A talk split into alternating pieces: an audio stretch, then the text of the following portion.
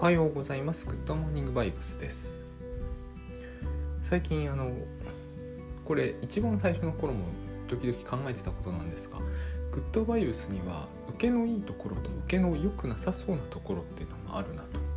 これはそんなものがあってもなくても倉園慶三さんは気にもされないと思うんですけど、えっ、とまあ私は気にしたんですね。ちょっと。で、えー一番受けが良さそうだなと思ったのが正しさを手放すってやつでした。なんといってもですねえっ、とある程度以上あののことを考えてきた人はですね、この時代において正しさってのは大変評判悪いと思うんですよ。まあいろいろな経緯がありましたから。で、えー一方でその正しさを手放すっていう言葉はですねその経緯云々歴史的経緯云々を置いとくとしても、えー人をホッとさせるところが間違いなくあるなと感じたんです。でどうしてなんだろうとまあ思ったんですね。あのー多分グッドバイブスの話のいくつかを聞いてあ私これ関わりたくないなって思った人もいると思うんですよ。いろんな意味でね。でそう思った人は、えーでもっていう気持ちがどこかに走る可能性があるんですね。問題なのは何かっていうと大変パラドキシカルな気もするんですがグッドワイブスは正しいのかってことになっちゃうと思うんですよ。だけど倉園さんが、えーと「グッドバイブスが正しいわけじゃないです」とさらっと言うことが頻繁にあるのでほっとするんですよ。あじゃあ私関わらなくても大丈夫だ。ってなる可能性があると思うんですね。これって大変面白い現象ですよね。私ね、えー、とこの話多分今言っただけではピンとこない方も多くいらっしゃると思うんですけどタスクシュートとかライフハックってものに、えーかなり学生時代に傾倒したまあ学生時代にそういう言葉はなかったけど私ああいうものは大好きだったんですね。なぜかというと、えー正しいかどうかを問題にしなくていいじゃないかこれだったらっていうのがあったんですよ。例えばタスクシュート。正しいかどうか関係ないんですよ。別に。便利ならやればいいしそうじゃなきゃしなきゃいいじゃないですか。えっ、と昔野口幸雄さんが「超整理法」っていう本書かれたんですけど超整理法で整理するのは正しいのかっていう議論は、えっと私にはナンセンスな感じしかしなかったんですね。正しいもへったくれもないと思うんですよ。ああいうものに。え超整理法が正義だとかっていうのは明らかにギャグでしかないと思うんですね。えー、と共産主義が正義だに比べるといかにも文章の座りが悪いと思うんですよ。でそう考えてみるとライフハックって正義から自動的に距離が置けていいじゃないかと思ったんですね。これが多分学生時代に思ったんです。非常に浅はかな考えだったなと今だと思うんですよ。何が浅はかかっていうとライフハックって正義に巻き込まれるんですよねちゃんと私も頻繁に DM とか送られてきた時代があってタスクシュートは正しくないっていうメールが来るんですよ。あの私はこれと距離を置けると思ったからああいうことをやってたんだけど全然距離が置けてないのが現実なわけですね。その DM を送る送ることの是非は置いといてちゃんと巻き込まれてしまったわけですよね。えっ、と右翼か左翼かみたいな話から距離が置きたくて、えー、とライフハックの世界に来てるはずなのにそこでちゃんとこうこれは正義か悪かみたいな話になっちゃったわけですよね。まあ、DM なんで削除すればいいし当時は削除してたんですけどあのーまああの返すこともあったんですけどね正しいかどうかっていうのがあまりにも露骨じゃないケースもあるんでこの辺結局温度差もありますからねいろいろと。えーっとまあこれはもうっていうのは当時はね今ならしないけどえーっとほっぽっといたわけですね。まあそういう方はほっぽっといても何回か 送ってきらいらっしゃいますからねはっきり言って。えー、とこれは私はその免疫があったんですよね寺にいればそういうことはいくらでもわかるんですよあの正義に厳しい人はですね何度でも来るんですよね追い返されてもあのうちお寺だったにもかかわらずエホバの証人が頻繁に来ましたから実にすごい現象だなと思うんです私だったらあのエホバの教会とか絶対行きませんから。まあいいんですけど、まあ、絶対はないんですね。こういうこと。にでもまあいいんですけどね、えー、まあそういう正義が絡んじゃうわけです。まあでもですねタスクシュートが正しいのか正しくないのかとかかなりナンセンスじゃないですか。あのタスクシュあるメールにはこんなことが書いてあったんですよ。タスクシュートをしなくても、時間管理がきちんとできている人は大勢います。いるに決まってるわけですよね。そりゃいるでしょうっていう。これはあのあれですよ。えー、何ですかね。何でもいいんですけどね。あの健康緑茶を飲んでなくたって健康な人はいっぱいいますっていうのと何も変わらない。そういう手紙が健康緑茶のところにもさぞ送られているんだろうなという話になるんですね。で、えー、グッドバイブスは正しさを手放すって話が受けるというのはつまりこういうことが絡んでるからなんだけど、えーと、もっと言うと私たちはよっぽどですね、えー、正しさが好きだな思うんですね。結局、えー、グッドバイブスの話にしてもあ私にはこれは受け入れられないと思う人は必ずですね自分はもっとこう科学的で、えー、プラグマティックだとだから、えー、こういう怪しさいっぱいというのはつまり正しくなさそうなものにはあの手をつけたくない極めてね分かりあの理解し納得のいく話ですよねこれはだってそういう教育を私たちは受けてるんでその教育でいい線いってる人たちは当然それを信じてたいはずなんですよね。あの正しくないことというのが目の前に現れた時心理学の事件でも頻繁にやるんですけど頻繁にあったんですけど一時あの私たちは不愉快になるんですよ。例えばですけど目の前で、えー、なんかこうおじさんが現れてスプーン曲げました。あのまあ、そのスプーンが自分のスプーンだったら破損されたという問題はあるにせよえ不愉快になる必要ってないじゃないですかそのこと自体ではスプーンが仮に曲がったとしてもですね、それによって相手に攻撃されたり中傷されたり非難されたり殴られたりしてるわけじゃない。スプーンを曲げて見せられただけなんだけど、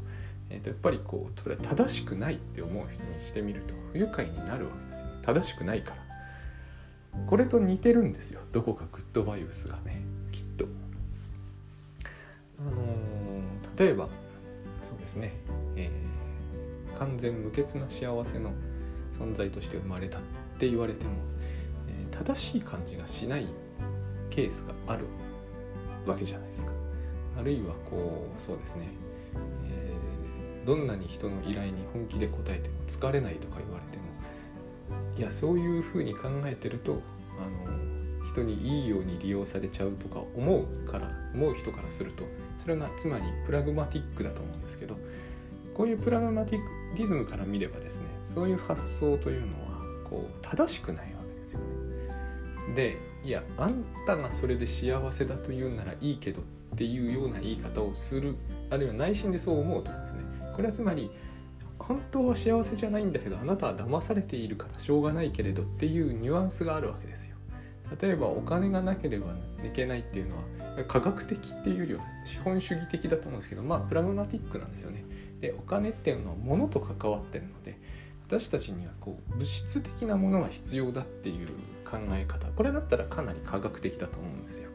えーと、いい薬とか、えーと、腰が痛くならない寝床とかね意外とこう一つこれは僕がよく思うことはあのそんなにプラグマティックな人が意外とこう寝る時とかずさんな体勢でさらっと寝落ちしてしまったりするのを見て見たりはしないけど聞いていて話に衝撃を受けるんですけれども いや科学的ならもう少しちょっとこう寝床に気をつけておいた方がいいんじゃないかとか、まあ、余計なお世話なんですけどね。あ思うんですけれども。まあまあその科学的なわけですよね。つまりお金が大事とか。だからお金がたまらないけど幸せとかいうのはまあこうまあでたらめなわけですよ。言ってみればね。でそんなデタラメなのに幸せになってるっていうのは大変こうスプーンが曲がったのを目にした時のような違和感があっていや近寄らないでおこうって。で問題なのはそこの次なんですよね。じゃあこのスプーン負けがえっ、ー、となんだか分かんないけどインチキに違いないと。とにかくその自分にはそれを見てインチキかどうかを判断できないがインチキに違いないと。でどこかに正しい考え方があり、えーと、曲がってるっていうのはインチキだということになるわけですけれどもそういう判断をするわけですけれどもでももやっとするわけですよね。手品だろうと秘術だろうと,、えーと、なぜ曲がったのかがわからないのに、えーと、と正しくないことが起きたわけだからもしかすると万が一っていうのがあるじゃないですか。この万が一とかもしかするとがあるからこそあれですよね。あの雨の中、えー、夜の11時ぐらいにあるトンネルのところを歩いて入っていっちゃいけないわけですよ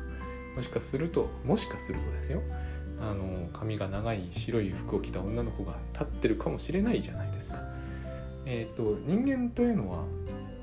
プラマティックかあ100%とか無理なんで科学主義100%とか無理なんで現に私そういう人はいっぱい知ってますよ。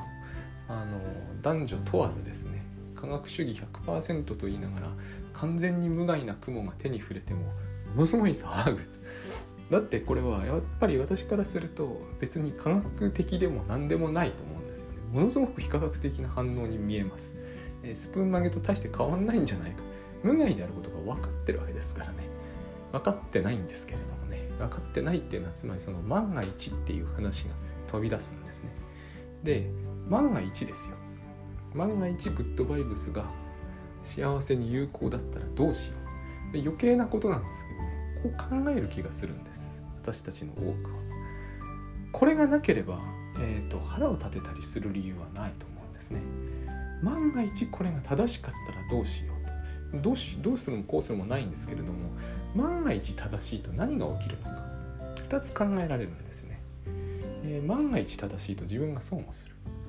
これが大きいんですよね。ライフハックでやってるとつくづく思うんです。実は人々が恐れてるのはこれなんですね。タスクシュートが万が一正しかったらタスクシュートやってない私損するじゃん。これが許せないっていうことなんですね。いやあの実にあれな発想だと思うんですけどでも私はこれにこういう趣旨の、えーと、お手紙が何回か頂いてるのでこの発想はあるんだなというふうに、えー、認識を改めました。なんどう改めたかっていうとつまり学生時代にはライフハックっていうのはその聖者とかに関わらずに済んであの平和だなと思っていた考えを改めました。あのつまりここには聖者と損得が絡み合ってるから結構殺伐としうるということを示唆してますよねはっきりとまあ示唆では済まないですよね。もう事実上そうですよね。あのもしタスクシュートがこういうことですよね。本当に有効であるならばそれをプラグマティックに証明してみせろと。私に納得させろと。納得したら納得しないんですけどねこの人の人は。納得したら私はタスクシュートを採用してやると。でも納得できなかったらえっ、ー、と、えー、それは完全に間違ってるということになるっていうわけなんですよね。そうするとこう話がややこしくなっていくわけですよ。えっ、ー、とじゃあお前は本を書いていて正しくないことを世の中にルフしやがってって話に。これもこういう風なメールも何通もいただいたんで あの事実としてあるわけですね。まあそれは全くあの問題ではないんですけれどもここの問題はですね正しいことをしなければ損だ。正しいことをするということは得だ。っていうことがここにあるんですよね。だからタスクシュートなり GTD なりもう何でもいいんですよ。超整理法なり。正しいと困るわけですよ。やってないということからするとね。気にしないとか見なければいいんですけどこの気にしない見ないっていうのは意外に近い世界で目に入ってくるものに対して私たちが意外にこうそこもグッドバイブスではあるんですけど寛容であるとか感化するとかってあるんですけど、まあ、これは結構あの難易度高いとか低いとかないんですけれども難しそうなんですよね。気にしないとか言ったこと。気になっちゃうんでしょうね。で、えーと、同じことがグッドバイブスに同じというよりはタスクシュートよりもはるかにこういう反応が走りやすい、えーと、性質のものだとは思うんですよ。だから正しさを手放すと言ってもらえるとホッとできると。あ正しくないんだったらやらなくても私損しないじゃんこれね私いい発想だと思うんですよね最初からタスクシュートもまあ無理ですけどなぜならライハックっていうかこれに思いっきり巻き込まれるなんて一般的にはまあ思わないので無理ですけど最初からこれをしつこく言っておけばあのこの種の騒動には巻き込まれずに済んで長い目で見るとその方が広まるのかもなっていうふうにすら思うことはあります。あの結局 えー、正しくなければやってやってもいいぐらいなノリにもなりうるんですよね。それほど私たちは正しさにこだわるってことですね。でもう一つは、えー、正しいことは結局信じなきゃダメだってみんな思ってる。まあ私もきっと思ってるんですよ。だから苦しむんですね。まあ正しいことは得をする上に正しいことはしなきゃいけないっていうんだからもう要するにあの間違ったことはしちゃいけないぐらいだったらまだしもなんですけど正しいことをしなきゃいけないになるんですよね。私たちは結局、えーと、例えば科学を信じてるしまあ多分資本主義を信じてるんですよね。信じてるっていうのはもうある意味ではロジカルとか関係なく多分先行して、えーと、と信頼みたいなものが先にあるんで信頼っていうのはあのいざっていう時には強く出るじゃないあなたがこう不治の病になりましたみたいな時どれを取るかってことになるわけでしょう。えーと、グッドバイブスを取るみたいな話になんなければいけないのかっていうことを問いただしてしまうんですよ。あのこれが全くなければですね例えばそうだなえー、と権利の侵害みたいなのがいいと思うんですね。えー、私たちの身近な問題まあグッドバイブスも私からすれば身近だけど、えー、例えばですよ私が書いた本の、えー、特に売れているやつが、えーとまあ、漫画村みたいなものがテキストにあったとして、えー、そのテキストで大々的に、え、フリーで読めると。でもなんかこう行間にアドセンスがいっぱいあってあると。いうまあ分かりやすいやつですよ。必ず、えー、私がまず昔だったらですね、えー、胃が痛くなったと思うんですよ。なんで胃が痛くなるのかと。損をするのは間違っているからっていう考え方があるからだと思うんですね。えっ、ー、と損をいいダクダクと引き受けているのは、えーと、悪に加担するのと同じことだこういうふうに言う人は現にいます。だから自分の権利の主張をはっきり、えーとやれとこれねあの気質の差があるんですよ。自然にそれができる人はやったらいいと思うんですけど私これ自然にやれる方じゃないんですね。人がいいとかお人よしとかそういうこととはまた違う気がするんですよね最近、まあ、最近っていうのは要するにグッドバイブスを知って以来。あのこれは私の一つの個性でそれだけではなくてえっ、ー、と多分私がやっぱり自分の長寿画というものを弱める方に弱める方に、まあ、これはいろんな機会を捉えてはそういうことはやっぱり自分の長寿画って自分は好きじゃないと思うんですよね。このこと自体が非常に長寿画的なんですけどね実は。まあいいとして、えー、要はそのまあ気質が一つ大きいですよね。あとトータルで見ると自分はこの例えば権利主張みたいなのを強くすることによって得をしたという経験がないんですよ。えー、社会正義のためだと言われても多分そうじゃないだろうと思ってます。本音のところでは。なんかですね許せない人たちの気持ちをこう極論してしまうとこれはいいように利用されてる気がしてくるんですよ。あのその主張するべきだって言ってる人たちにですね。あの確かに自分が書いたものでこういうことは過去あったんですよね。あの書いたもので